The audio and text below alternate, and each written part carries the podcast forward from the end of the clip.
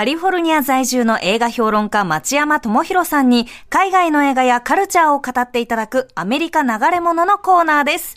町山さん。松山さん。はい、町山です。よろしくお願いします。よろしく。お願いします先週は Apple TV プラスで配信中の連続ドラマ、レッスンインケミストリーというドラマをご紹介いただきました。はい。本当に面白かったです。面白い。ただ私まだ6話までしか見れてなくて、あと2話ちょっと楽しみに撮ってある状態なんですけど。いいですよ。めちゃめちゃ面白いですね、でも。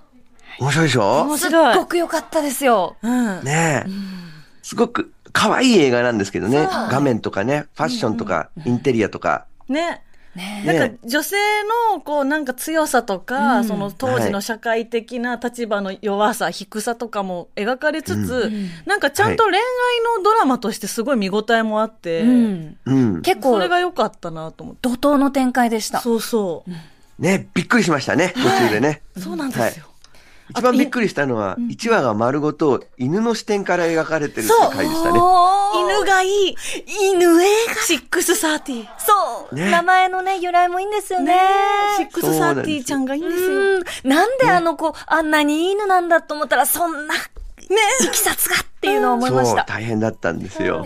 もう犬好きには絶対見てほしいですうね。ん。ね。あと1話丸ご犬と犬の一人称っていうね。そう。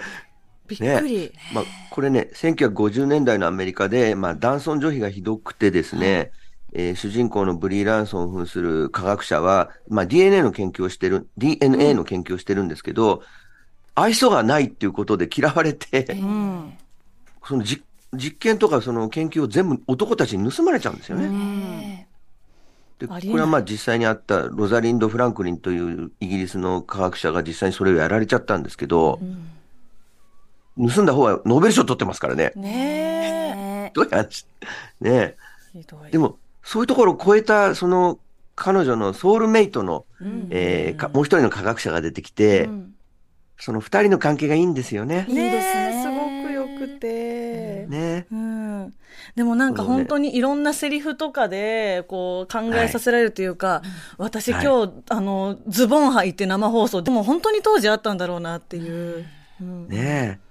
この当時のそのスカートのウエストの細さがまたすごいですよね。あんなに細かったら何にも食べられないよってね思って。一口も何も食べられないですよ。ねえ、料理番組なのにって。ねえ。あれ多分中でコルセット締めてるんでしょうね。でしょうね。すごい時代があったんですね、アメリカにもね。うんでもその、まあ、この旦那さんが、まあ、旦那さんって言っちゃっていいと思うんですけど、うんうんえーちょっとネタバレになりました。途中で結婚するんでね。うんはい、うんえー彼がね、本当にだらしない人なんですよね。そうですね。ね。で、思いつきで行動するから非常に危険な人なんですけど、はいまあ、一言じゃない感じでおかしかったですよ。町山さんも結構そのタイプっておっしゃってましたね。ねそうなんです。で、うちのかみさんがこのね、あの、主人公の方に近くてね。何でもきちきちっとね、計画しないと外出もできない人なんですよ。はああ、じゃあなんか本当似たペアというか、そう感じなんですかね。だから面白かったですよ、すごく。いや、ぜひ、えーレッスはいンインケミストリー見てみてください。まだの方はぜひ。うんはい。はいそして町山さん、なんか最近。僕ねはい。そう、最近日本映画すごく見てるんですけど、この間日本にちょこっと行ったっていうのもあって、はい。でちょうどね、アメリカでね、えー先週ゴジラが公開されたんですよ。おー。はい。ゴジラマイナスワンですね。山崎隆監督の。はい。満員でした。へえ。えー、すごい。すごかったです。もう、あの、なかなかチケット取れませんでしたよ。あら。そうなんですね。日本でもまあ話題にはなってるけど、満員御礼みたいな感じではちょっとなさそうなんで。ああ、そうなんですか。はアメリカではね、まあ、そんなにスクリーン数多か多くなかったんですけど、うんあのー今週の第3位ですよ。い。へえ、すごいす。ごいなはい。え、それってやっぱゴジラっていうコンテンツそのものが人気なのか、こう作品として評価が、こう期待が高くてなのか、どっちなんですか？まず事前にね、まあ、批評がめちゃくちゃ良くて。あの、ロッテントマトっていう、まあ、はい映画批評をまとめたサイトで100%だったんですよ。えー、100%フレッシュってやつですか？そうなんですよ。えそんなことあるんだそれ。100%って。そう、めめったにないんですよ、それ。ねねで、まあ、すごく期待して見に行ったんですけど、僕はすっごいね、もう、胸が締め付けられちゃって苦しくなるぐらいでしたね。あのね、当時の雰囲気って、まあ、これ、まあ戦、終戦直後なんですけど、はい僕は昭和37年生まれではあるんですけど、あの頃の雰囲気ってわかるんですよ、僕。っうんうん。ていうのは、その頃に作られた映画を見て育ってるのと、はい。あと途中でね、電車が出てくるんですよ。あの、有楽町のところをね、はいあの、高架のところを電車が出てきて、はいあの、ヒロインが乗ってるんですけど、浜辺さんがね、あの電車がね、僕が子供の頃乗ってた電車なんですよ。戦前からある電車がね、僕が子供の頃まだ残ってて、あで木造なんですよねー。はい。で、床がね、木なの。へ。でね、ものすごい油が染みてて、すごい独特の匂いがする電車なんですけど、それが出てきてね、ゴジラに食われて折られちゃうんですけど、お で木だもん折れるよね、ゴジラにまあ、食われて。そうですよね。あと、本当ゴジラ系映画あるある、無慈悲というね。うーん。ねう わあ見なきゃな。ちっちゃい子もね、結構来ててね、アメリカ、だゴジラ映画っていうんで、まあ子供見れると思って連れてきた親がいたんだと思うんですけど、え多分相当怖い夢見てると思います。ですよね。結構トラウマめちゃくちゃになっちゃいそうな怖いこと、トラウマになってると思いますけど、映像がすごいリアルらしいと聞きました。そうなんですよ。僕ね、リアルなのはね、えあの、ルックス、そその、まあ、これデジタルで撮ってるんですけど、はいあの、昭和30年代の日本映画のフィルムみたいなね、質感があるんですよ、すごく。これ多分監督がすごく調整して、そういう昔の東宝のゴジラ映画とかの質感をね、再現したんだと思うんですけど、で、しかも俳優さんがね、みんな古臭い顔なの。それでも俳優さんのね、力もだいぶありそうだけど、ねでも私も大好きな俳優さん、安藤サクラさんとか出られてるし。うんそうですね。これ言っちゃ悪いけど、出てくる俳優さんがみんなね、昭和、昭和30年代にいそうな顔の人ばっかりなんですよ。へ。ーん。神木隆之介さんとか、なんか、ね、浜辺美波さんとかすごい今っぽい顔って感じするけども。でしたけど、はい。まあ僕ね、神木隆之介さんはね、見てて、その、東宝の怪獣映画によく出てくる久保明さんという俳優がいるんですよ。はい。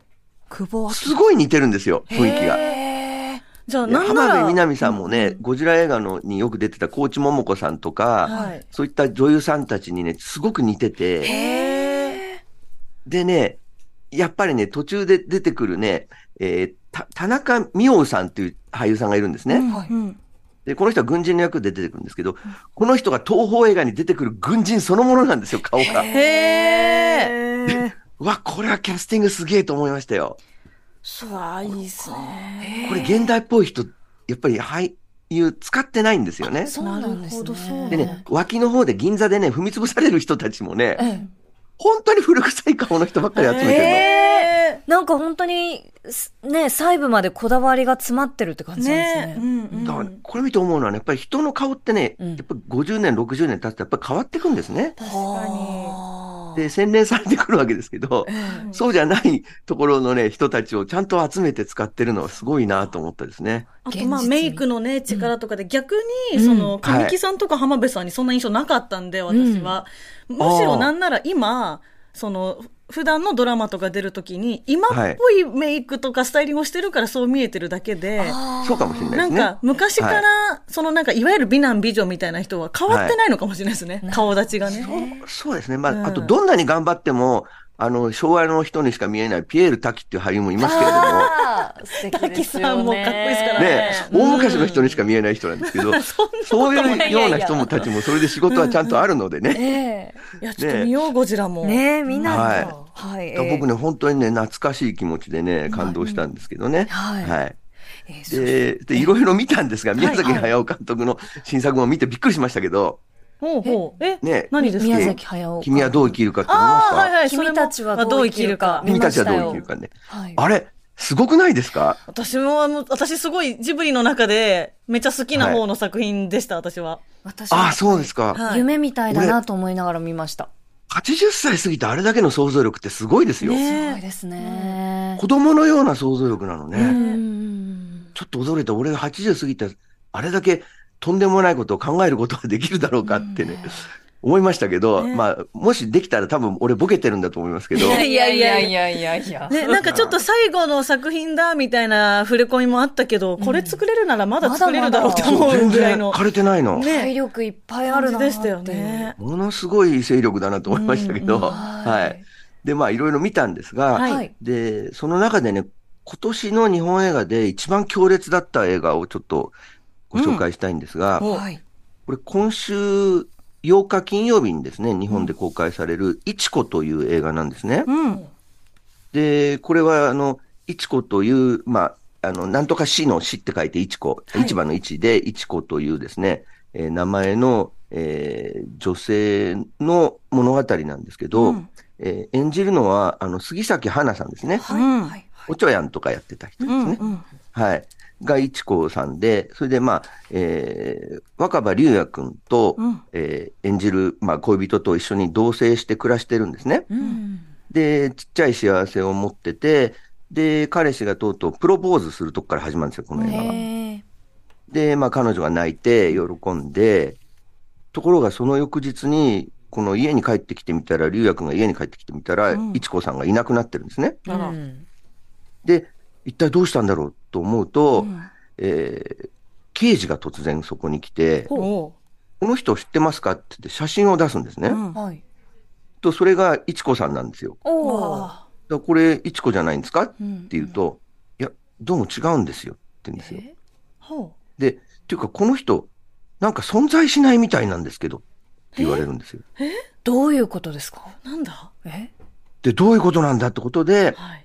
この主人公の、えー若葉龍也くんが、えーこの刑事と一緒に、この一子と関わる人たちにインタビューをしていくという、取材していくという話なんですよ。ほうえーミステリアスな話ねですね。え。うんうん。そうなんですよ。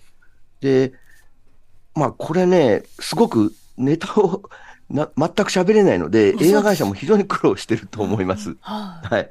えー批評家の人もね、絶賛してるんですけど、ええ何も話せないというね、うんえこの映画の確かに、正体を明かすことができないという、なんか導入ものすごい。ね、うんうん。導入聞いただけでも情報ない方が面白そうですもんね。うんそうなんですけどね。はい。で、この、まあ、杉咲花さんがやっぱりすごいんですよね。はいこの、その、プロポーズされた時点の26歳っていう彼女と同じ年齢と、それからもう何十年も遡っていくわけですけれどうんも、うんか彼女の人生をね、はい一人で演じてて全然違和感ないんですよ。ああ、そうか。じゃあ、どんどん若返っていくんですね、お芝居で。だあの、セーラー服着たりしてるんですけど、全然普通な感じで、はいはい似合いそう。えこう彼女のその独特のなんというか、年齢不詳感みたいなものがうん最大に生かされてるへ映画なんですね。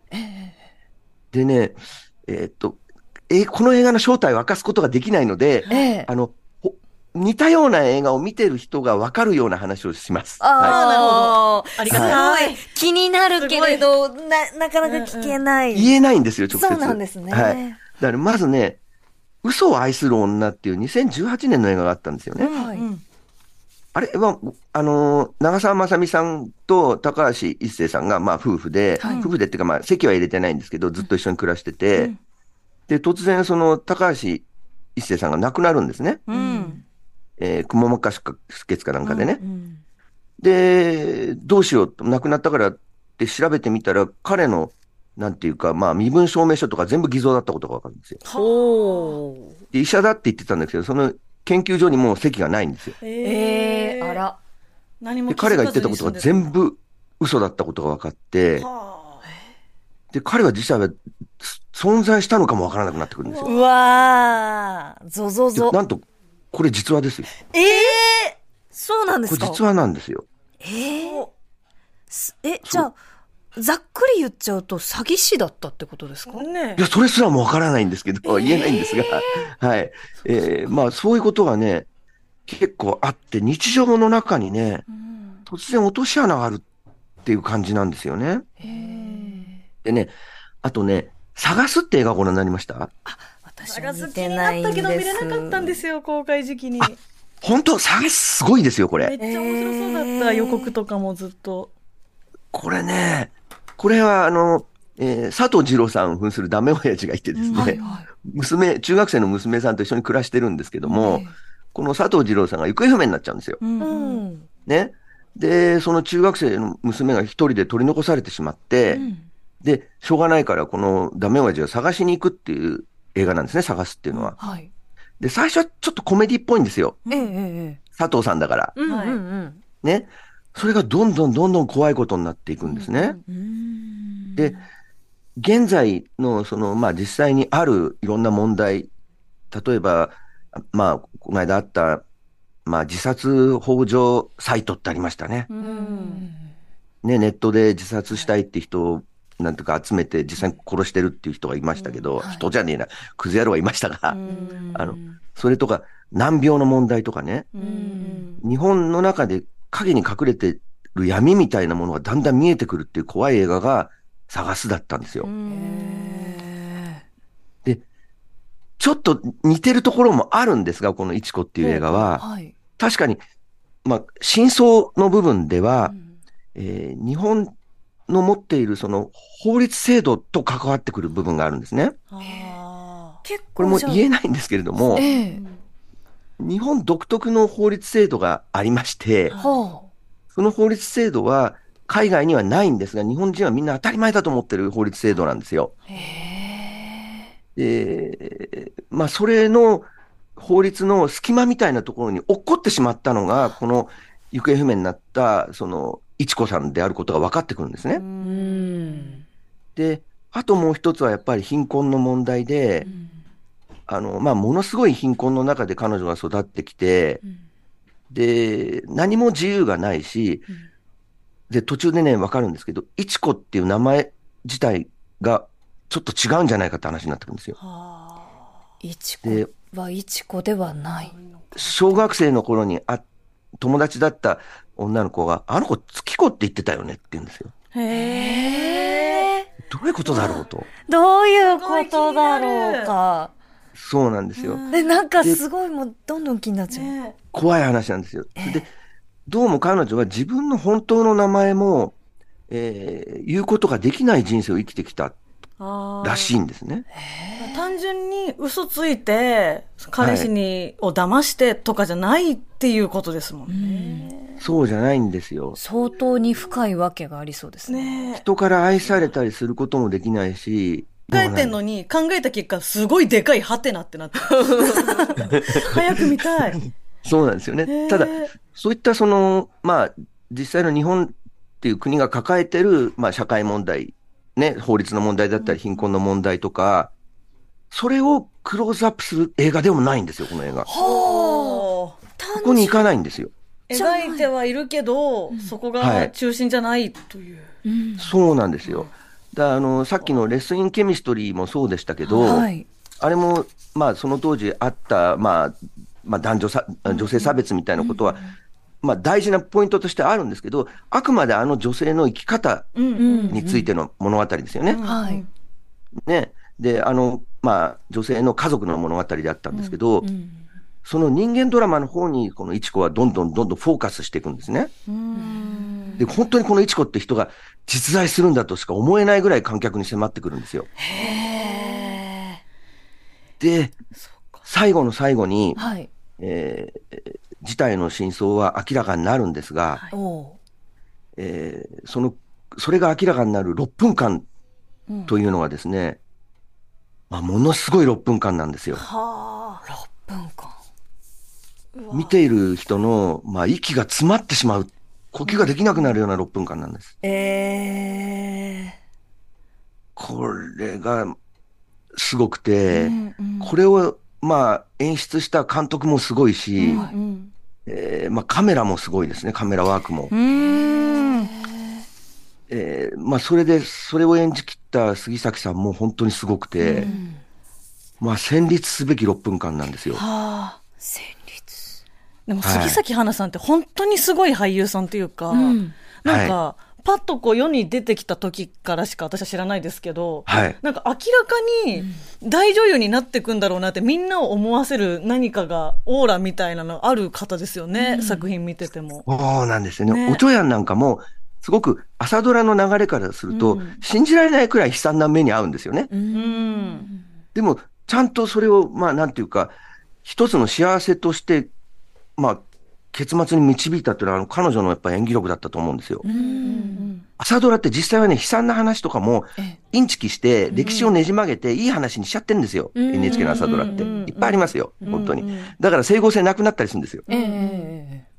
あの、笠地静子さんの描き方とか同じ朝ドラの中で全然違ってるんですよ。ね、なんかその一応史実元にしつつの、なんかフィクションだけど、みたいな、なんか朝ドラってちょっと不思議な、なんかテーマがありますもんね。そうなんですよ。でも彼女はね、ああれだけ悲劇的な話をね、うん、ちゃんと朝ドラの枠の中に収めるだけのね、うん、すごい、まあ人間的なね、深い演技ができる人なんですけど、うん、このね、戦慄すべき6分間の最後はね、はい、ありがとうという言葉で終わるんですよ。はい。えー、全然予想つかないな、マジで。本当にいろんな今、これか、あれか、こういう説かっても考えちゃう。はい、うんで、まあ、この戸田監督のね、演出力もすごいんですが、この、ありがとうはね、まあ、映画史上最も残酷で、もう映画史上最も悲しいありがとうなんですよ。えー、もう本当に胸を引き裂かれるようなありがとうなんですよね。これは見ないとですね。はい。で、今ね、後ろで、あの、虹っていう動揺がかかってるんですが、はい。これもまあ、非常に虹なんで、その、うん、まあ、幸せを歌ってるんですけど、うん、夢とかね、うん。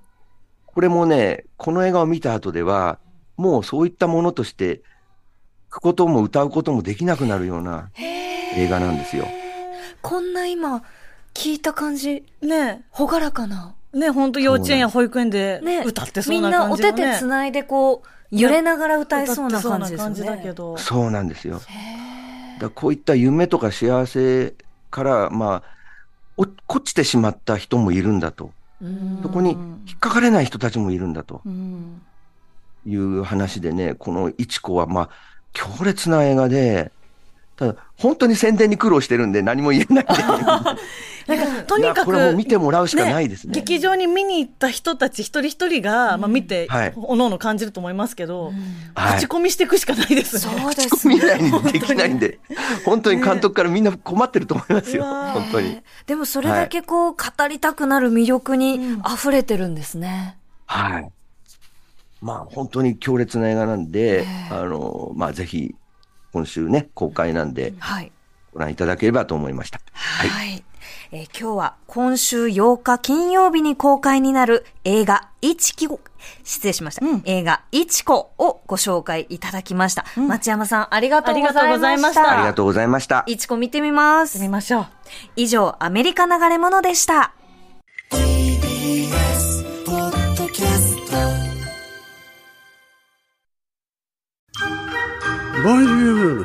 三輪明宏です。